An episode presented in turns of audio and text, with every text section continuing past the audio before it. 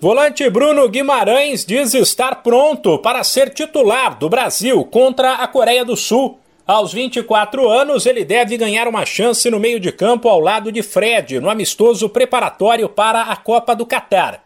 Isso porque Casimiro e Fabinho, teoricamente a dupla de volantes titular, fizeram um jogo desgastante no sábado, a final da Liga dos Campeões, e ainda encararam uma viagem cansativa para a Ásia. Depois de se destacar no Lyon, Bruno Guimarães topou o desafio de atuar na liga mais difícil do mundo, a inglesa, e trocou o time francês pelo Newcastle no começo do ano. Em grande fase, ele afirma se sentir em casa na seleção, mesmo com apenas seis jogos com a amarelinha. E muito perto de garantir uma vaga na Copa, disse que o bom ambiente contribuiu para que ele se destacasse nas últimas partidas do Brasil. Nas minhas primeiras duas convocações estava nervoso pra caramba. É... Agora eu já me sinto em casa, já me sinto feliz, já fico zoando com todo mundo.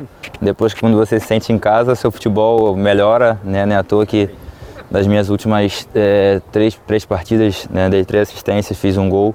Isso é bom, isso é legal, estou num momento muito especial na minha carreira também. Depois que descobri que você é pai, as coisas também melhoraram bastante.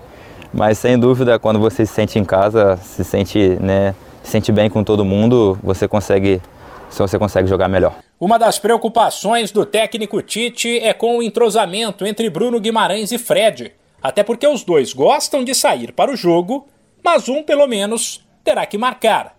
O jogador, porém, garante que isso não será um problema. A gente vai tentar, quando um for, o outro fica, né? A gente sabe que são dois segundo volantes de origem, apesar de eu jogar bastante de primeiro volante, ainda mais no Newcastle, joguei na seleção também, na Olímpica.